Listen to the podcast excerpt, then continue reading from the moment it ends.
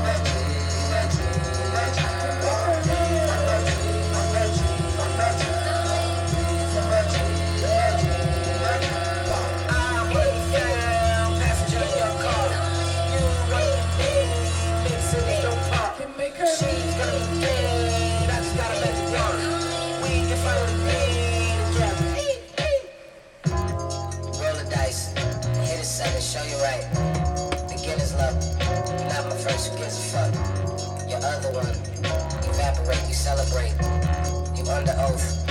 I pick a side, and if you don't, I'll pick you both. It's not a joke. Murder she wrote.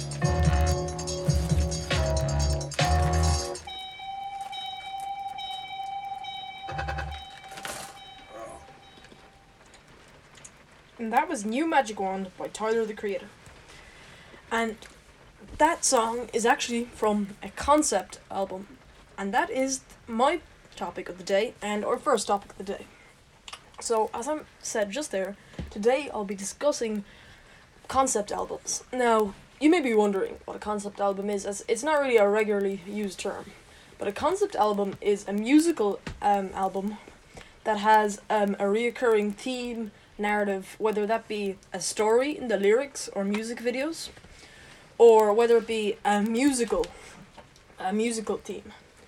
So, um, that song we just played, New Magic Wand, comes from Tyler the Creator's concept album, Igor, which follows the story of Igor, um, which is basically one of Tyler the Creator's personalities, in which he plays uh, a part in a love triangle where his lover is in love with someone else. And as time goes on, he begun you know begins to resent this lover until he begins to resent both of them. But then the album comes full circle with the last song, Can We Still Be Friends? with Tyler asking his lover, Can they still be friends? And then the first song, it starts again. They're friends, but he has feelings for this person. And it's a cycle, both musically and lyrically. And it's a story with uh, the album as it goes along. It gets more angry and more edgy as you can it reflects Igor's angriness or anger that um, he's not the center of attention. So, what do you think of this, just right off the bat? I mean, Um, I think it's a really good perception of like, um, the like, the psychology of this type of person where, you know, they're always going to develop feelings again and again, and the person won't ever want to cut them out. Uh, in fear of like breaking them because they're Yeah. clearly not stable so that's the cycle you know you know igor uh, basically starts stalking and disturbing this person and then uh, sh- sh- uh, at the end, he like realizes his mistakes and he says, "Can we be friends?" And she says, "Sure." They spend a bit of time together, and he develops his feelings again. So I think the cycle's a really creative idea, but I think it re- represents the the mind of this person, like the mind of an Igor. you know. Yeah. So would you say like it's Igor is talking as if he's in a way a villain? Yeah, um, maybe not a villain, but he feels betrayed by this person, He's he's acting a victim. and he's acting a victim. And there's Ah. a cycle of self pity, anger, and forgiveness, which it's a cycle both musically, in in terms of the music, as uh, the last chord played on the last song of the album, "Can We Still Be Friends," is an unfinished chord, but that basically means that the song doesn't sound complete. But then the first song of the album has the chord that finishes the song, completing a cycle both musically and lyrically. Now, other concept albums, which we've even discussed on the channel before, is the Gorillaz have pretty much all of their albums are uh, a concept album in some way. Whether it be their 2017 album, Humanz, was a concept in the fact that the music was supposed to be uh, at a, played at a club, which was at the end of the world, which was symbolizing the end of the world, and this coincided with the fact that Donald Trump had been elected president of the United States, and this was supposed to be, although the songs don't tell a story, that's the fee. All the song, all the feel of the songs are supposed to be a high-rise apartment in like Brooklyn, and they have a lot of collaborators from this area, and it that's a concept album, and also their new album Cracker Island is a concept album in the fact that it follows a story in its music videos and its and its um, lyrics. Now, other famous um, concept albums include some of the seventies and sixties very famous rock operas. So there's uh, the Who's um, Quadrophenia and the Who's Tommy, which were very famous and were adapted into movies. I think um, what's a really the what the concept albums make well of is kind of like you can see with Cracker Island, Humanz, and Igor, they're all kind of jabbing at um, certain types of people. Like Cracker Island's jabbing at rich cults. Um, Humanz, well, not really Donald Trump, but it's representing the end of the world. You know, it's kind of telling. It's kind of telling us a dark story, but you know, it, it might not come across that if you actually listen to the music. Yeah. Yeah. Um. Now, one of the most famous concept albums is The Wall by Pink Floyd, which follows a loose story of um, a man, a rock star named Pink, who's grown tired of life because he has no true friends. And in his earlier, in the earlier songs of the album, he recounts how the teachers were always mean to him, his friends were always mean to him, and his mother never let him go. And basically, although those may seem like a lot of people have that experience, it really shapes the later half of the album where the lyrics show severe signs of depression, as if there's a war going on inside his head. And he feels just so depressed that he builds this wall around himself, a wall that lets nobody in. And that's a darker concept album. So would this be a common thing, like concept albums as a whole? Would they be a common sight within music? No, they there was a trend of a string of something called rock operas, which were told a very distinct story in in the form of psychedelic rock, and that was uh, by bands like the Who, Pink Floyd, and a few other bands. But no, it wasn't really common at all. There's only a handful of albums that come to mind, and like. Look at modern day. I would say Igor is probably one of the newest concept albums that I know. Of. Now, another band that do some concept albums are uh, Australia's uh, relatively new band, King Gizzard and the Lizard Wizard, the kind of kings of psychedelic rock in the modern day. And yeah, this band with seven members is probably the most diverse expanse of music you'd ever hear. They're concept albums which range from a Western concept album, which is just the story it's not there's no lyrics it's just a spoken word story of a western there are like um, something like out of dungeons and dragons there's the murder of the universe which they did which is three albums which um, basically tells the story of the murder of the universe in more kind of psychedelic terms. And their music itself ranges from kind of pop jazz to heavy metal and everything in between. Now, that would be probably the only band that actually regularly does concept albums, as they're famous for releasing multiple albums per year very fast. Um, now, as you I mentioned earlier, no, there isn't really many concept albums still around. But um, another one that maybe comes to note uh, is the Black Parade or Welcome to the Black Parade by um, My Chemical Romance, which they were a pretty ma- mainstream band back in the two thousands. And as I doubt many people know this, but the album actually has a story of a person dying and making his way through the underworld, Hmm. which is interesting. Um, I think a. I suppose you could see it as a marketing decision in the way that people want to hear the story, so obviously they have to listen to the music. Like, they have to listen to the music more. But also, they have to think about the music more. I mean, that sounds bad the bat, but for example, they might have to listen to the music multiple times. So I think it's really good for streams.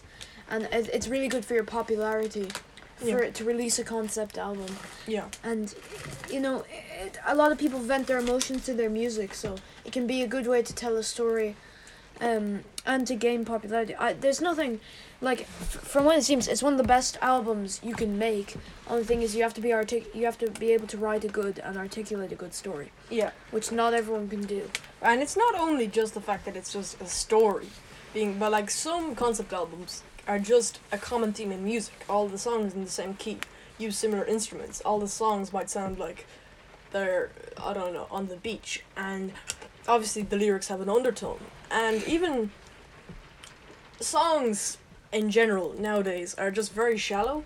Like Mhm. an example that comes to mind is a few years ago, a song by an artist called Camila Cabello, Bam Bam.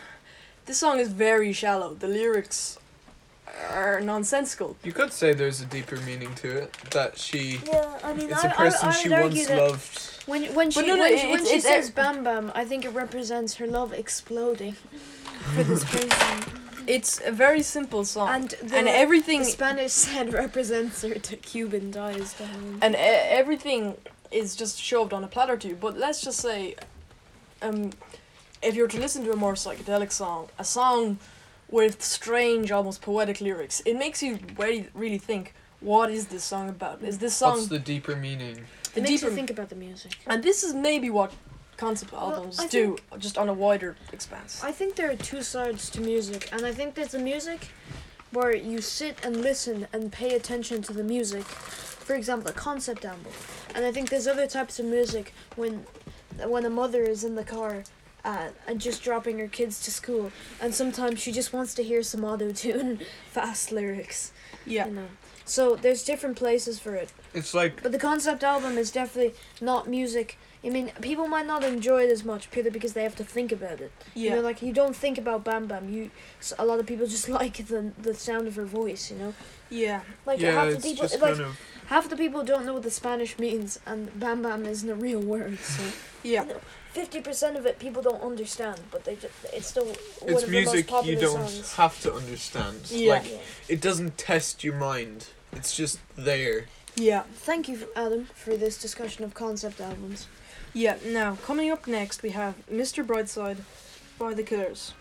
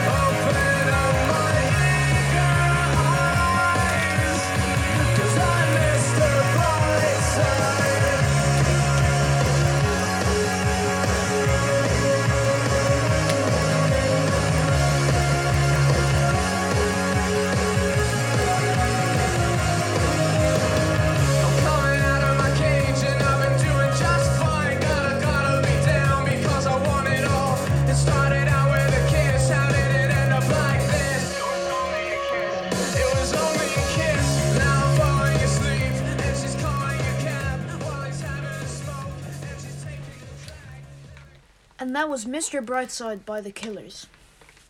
Now, coming up for our second topic, we have our historical topic for today. And we're going to have our very special guest, Senan, talking about the Battle of Stalingrad. Thanks, Adam. So, I thought I'd start with just a little bit of background information.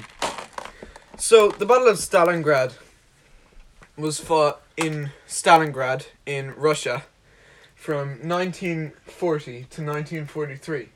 During World War II, it was the bloodiest battle of World War II, statistically, and they don't even know exactly how many died. So, World War Two, it um a big factor, really, in why Hitler's plan was working was that he signed an anti-aggression pact with Stalin, ranging ranging ten years into the future. Yeah.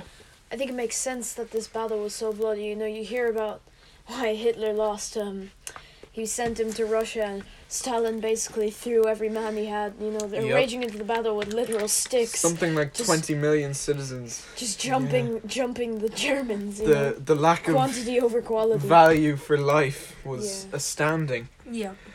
But uh, so Hitler broke this pact when it looked like defeat for the Allies was certain. He, against his advisors' rules, well, not rules, but suggestions, he stormed into Russia through Poland, which he had already conquered. And see, the thing with this was that Russian winter was already setting in. And this was the factor that destroyed the British. See, Hitler's advi- advisors told him to wait until the following spring, Yeah, but the Germans just weren't equipped for the winter. they were mad with power. They just they were destroyed and Stalin's troops like they still Germany still moved very far into Russia. They were advancing on Moscow, but Stalin's troops basically as they retreated, they would burn every crop, destroy the train lines, basically make it impossible uh, to like move easily for the Germans. Yeah, no, I mean, like Hitler was kind of mad with power at that point. Like he was king of the world, and um, Yeah. well, not literally, but basically. And you know, Russia had a special ops for their army trained in uh, treacherous winter conditions, and he just charged in. All his horses were dying, while Stalin threw like just men with coats and sticks yes. at Yeah. him. You know. I think I've uh, the phrase "he got too big for his boots" is fitting here. That, like he'd done, he'd achieved so much in a few short years that he believed that he was unstoppable. And in some ways, if he hadn't acted so rashly, he probably would have been more so unstoppable. Well, like the Russians, like they were so short of arms. Like you'd have maybe a few lines of men. The ones at the front have the guns, and when they die, the ones behind them simply pick up the guns and keep running. Yeah, no, you, you I mean, you hear about Putin now, and Brit- the British uh, government, well, the Britain. Putin was nothing compared to Stalin. yeah, I know, but um, you hear about Russia's lack of value for life. You hear about um, British, uh, Russian soldiers have been spotted raiding a Ukrainian concrete base with shovels. Yeah. like that's how desperate, like that's how willing uh, Russia's soldiers are. It's uh, it's a factor of communism, des- definitely. Yeah. But anyway, so Stalingrad is a city named after Stalin, located on the Volga River, which is the biggest river in Russia. It was very, very important that the Germans cross this because it would have frozen over, and they wouldn't have been able to sail across. The ice would have been too thin. Mm. And so, this is another thing of the little value for Russian life. Stalin decided not to evacuate the city of Stalingrad, despite an impending German invasion. Like, there were 400,000 citizens in the city, and he just said, No, you'll stay. Well, in some ways, if he had given it up, it was a very important landmark, and especially if they lost control of the river, it would be a very easy place for Hitler to defend. And if the battle had gone uh, had gone wrong, Hitler could be sitting on Stalingrad, a defensive position for the rest of the war. Yep. So tell us just tell us a bit about the numbers in this war. So, well, I'll just run you through, like, the basic plot of it. So the first thing that happened was the Luftwaffe, the German Air Force, absolutely decimated the city with bombs. Like no building was left standing. It was all just rubble and mess. And people actually stopped collecting data after two days because they just couldn't count the bodies. like they were literally falling over bodies Yeah. everywhere It's it's terrible. and like they were literally then the brutal Russian everything from Mother Russia philosophy kind of set in like civilians were sent in as cannon fodder like to waste German ammo Yeah, it's terrible. without weapons and like they were so rushed tanks were built without gun sights and like you literally take you literally put the final touches on a tank then hop in and drive out yeah. to the battlefield, and like they didn't have gun sights, so No, it's it's uh, I, I- like I chuckle at the irony, of the fact that they stopped counting the bodies. yeah, Like because Russia was is so, was so densely populated, and the, the people suffered so much during yeah, something like twenty million. Deaths of Russian people, and like And the battle itself. uh, the battle itself. So it it kind of really quickly went down into close combat, like literal fighting over the meter, over streets and blocks, and it became known as Ratkrieg, Rattenkrieg, or Rat War, in German, because like you would be fighting over floors of a building, like you'd be shooting up through the floor at like a Russian man above and you'd be like trying to get them to the death ground or the top of the building, which is mentioned in Sun Tzu's The Art of War as a place where it's either victory or death. Like it was just insane like how hard the Russians fought and how hard they made the Germans work for the slightest bit of like for a meter of pavement. You know, it was just insane. Mm. And so eventually they actually the Germans managed to force the Russians out of the city. Like they kind of they just pushed them all out or killed them all and but since the Russians held up so long it had become winter time. So the Volga had frozen over and Russian troops from the south had flanked together and basically using the Volga created a full circle around Stalingrad, like trapping something like 200,000 Germans inside the city. And then, The siege of Stalingrad. and yeah, in a way. But uh, it didn't last. That's the only thing. Hitler ordered them to never surrender, like never give up. You'll you'll die before you put those hands up. But uh, General Friedrich von Paulus, who was the commander of the troops in Stalingrad at the time, disobeyed Hitler, and just said, "Look, we've had enough. We can't survive. It's surrender or death." And he led the Germans out. Ninety-one thousand out of four hundred thousand Germans survived, even though they had superior numbers, superior arms.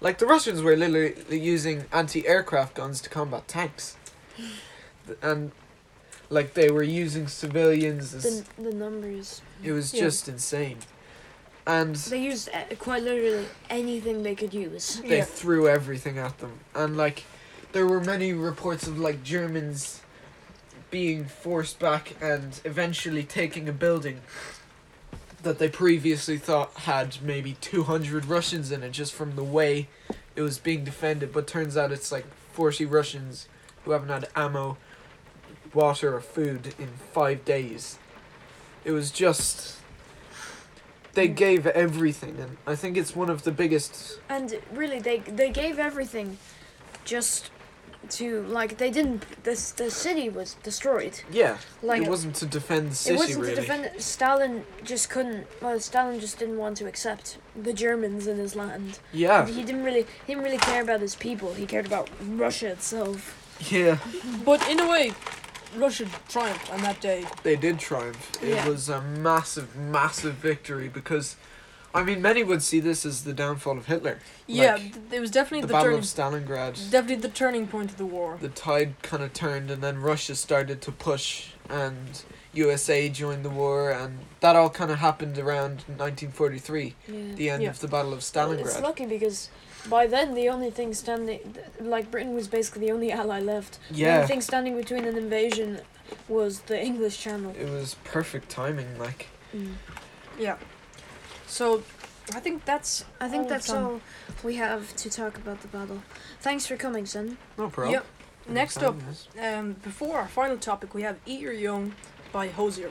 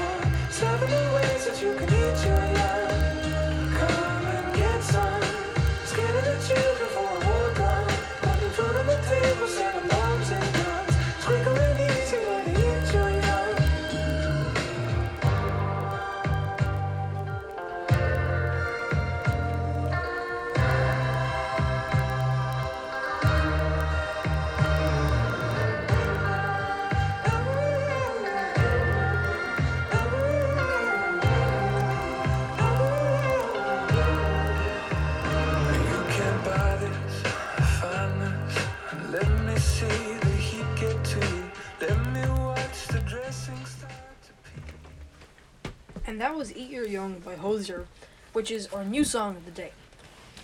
So, for our final topic, we have a discussion, and it will be from my co host Oshin.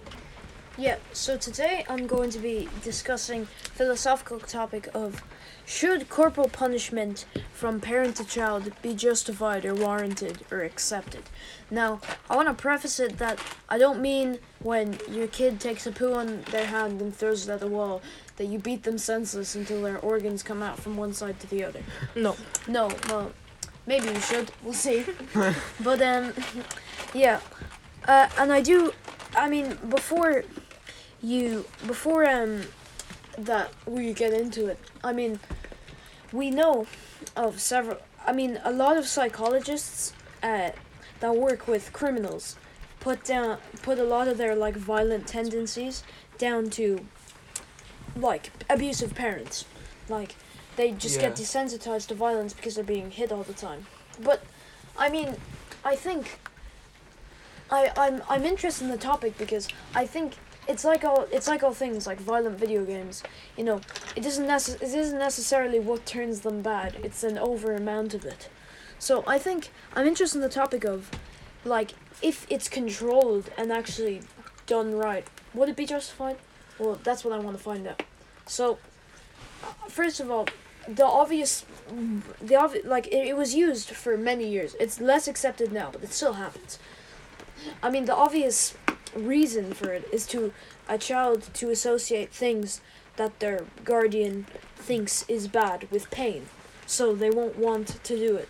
And it sound it sounds good. Like if a child is, like, I don't know, drawing Talking back to their parents it's, or it's, it's, it's, it's drawing like is drawing on the walls and their parent like gives them a slap on the wrist um yeah i mean i think i think i think it's fine personally but like obviously you know if if, if the kid if the kid comes downstairs and calls their dad um, fat.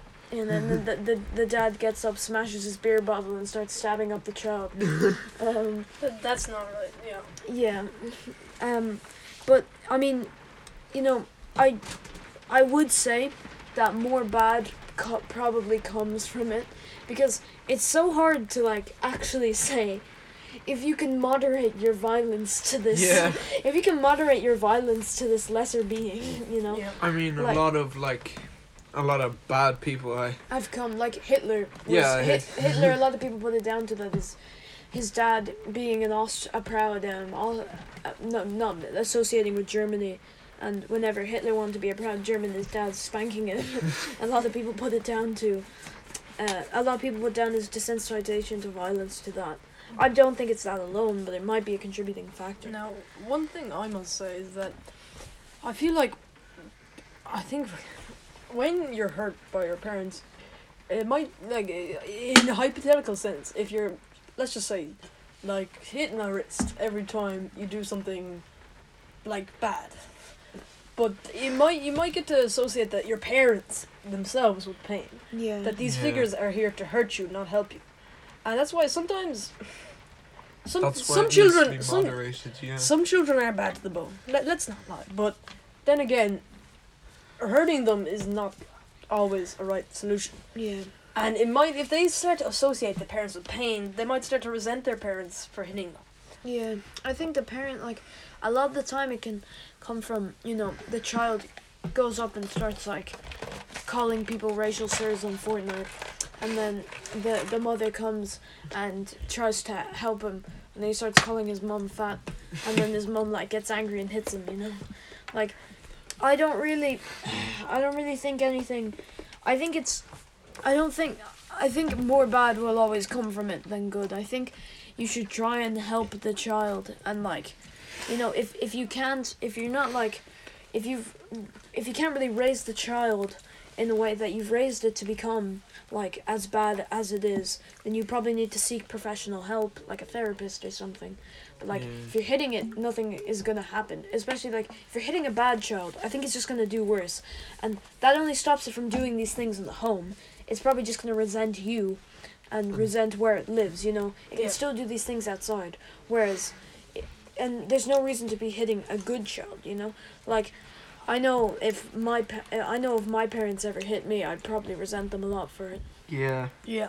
But one thing I must say, if we were to move away from beating them, some people, some parents would argue that, like saying no to your child and punishing them in any way is wrong. That you should always just explain to them what they did wrong. Never say no to them. Allow them uh, live out their own mistakes. But I would say, not punishing children also is a bad approach. yeah no i don't i don't think i think they lose the sense of accountability and There definitely Responsibility for needs it. to be like a form of discipline. but probably not corporal Mm. Yeah. Now, one form of discipline, discipline that maybe I don't think really works, but it's very popular is the bowl step or the bowl corner. An area in the house where you're confined to to think about your mistakes. But honestly, that's nothing really. yeah it does doesn't achieve anything. It just it's just only there to exclude the child. Yeah, I don't really think it does anything. I, oh, from like growing up and seeing other people just like children on the naughty step, all I saw was these spoiled brats just crying and crying about being put on a step for five minutes. It was Like- psychological though. You know, you were excluded, taken out of society, and put on this step. For five minutes. Yeah. I think honestly, in my opinion, the most efficient way is just probably grounding the child until you get an apology, but grounding them just like lock, just taking away the stuff that they like. Like I mean, that's that's the way uh, like um I would probably do it. Hmm. Because like you you you basically you essentially force an apology out of them and you force them to think about what they did. I think the uh, the massive problem with corporal punishment is that lots of parents would take it too far, be taking out their anger Yeah. on the child, and like that's not that's not safe. No. Uh, I mean, uh, yeah, I, I, th- I think it's really hard to make a kid think about their mistakes, especially a young kid, because young kids Don't really Like- think in general. they, they, they don't really like they, they, they don't they haven't really developed that far yet. They don't really they're basically you know like we all know this. Young children are some of the most selfish people because their brains haven't developed for Yep. empathy properly. So it's really hard for them to think about their mistake and like why they why they should apologize, why they shouldn't do it again. But I feel I feel like if there's just a sense of having to apologize and isolation with hurting others or doing wrong, Yeah. I think that's probably the best thing.